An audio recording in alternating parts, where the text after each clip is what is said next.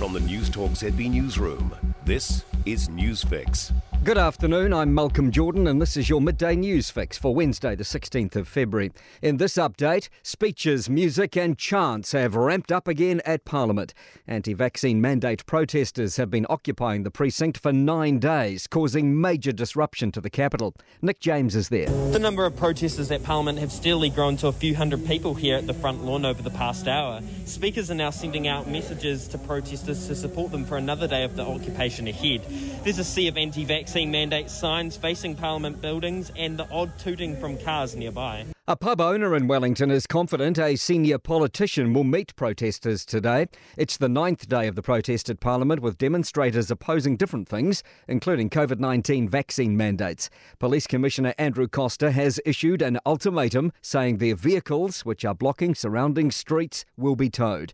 Backbencher gastropub owner Alistair Boyce says he's reached out to politicians. I'm confident that by the end of the day, we will get a leading politician taking responsibility by meeting the protest leaders.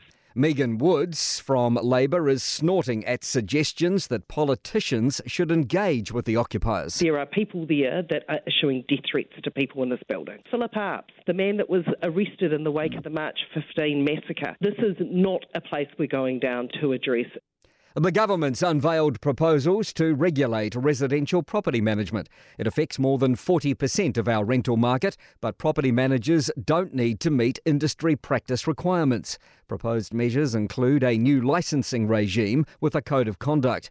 Associate Housing Minister Poto Williams says the changes aim to make things fairer. She says currently renters feel reluctant to complain to their property manager or about them to landlords. She says landlords are also vulnerable to poor conduct. President Joe Biden says the US can't take its eyes off Ukraine. Russian authorities say troops have been pulled back from the border, and its defense minister continues to deny ever planning an invasion. Joe Biden says these reports are unconfirmed. We have not yet verified the Russian military units are returning to their home bases. Indeed, our analysts indicate that they remain very much in a threatening position. Meanwhile, Ukraine's defence ministry and two banks have been struck with a cyber attack. Meanwhile, in Canada, the screws are tightening on anti mandate protesters in Ottawa. They've been camping outside Parliament and blocking roads for 18 days.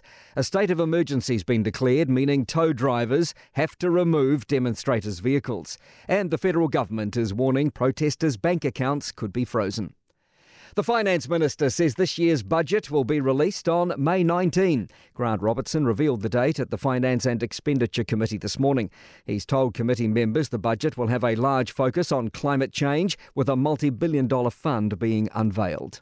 To sport, Paris Saint Germain has scored deep in added time to take a 1 0 first leg European Champions League round of 16 tie against Real Madrid in France.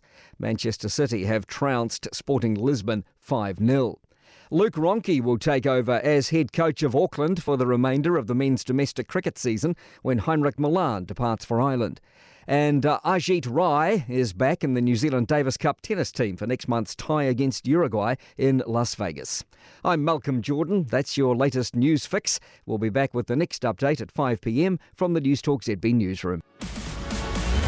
For more news, listen to Newstalk ZB live on iHeartRadio.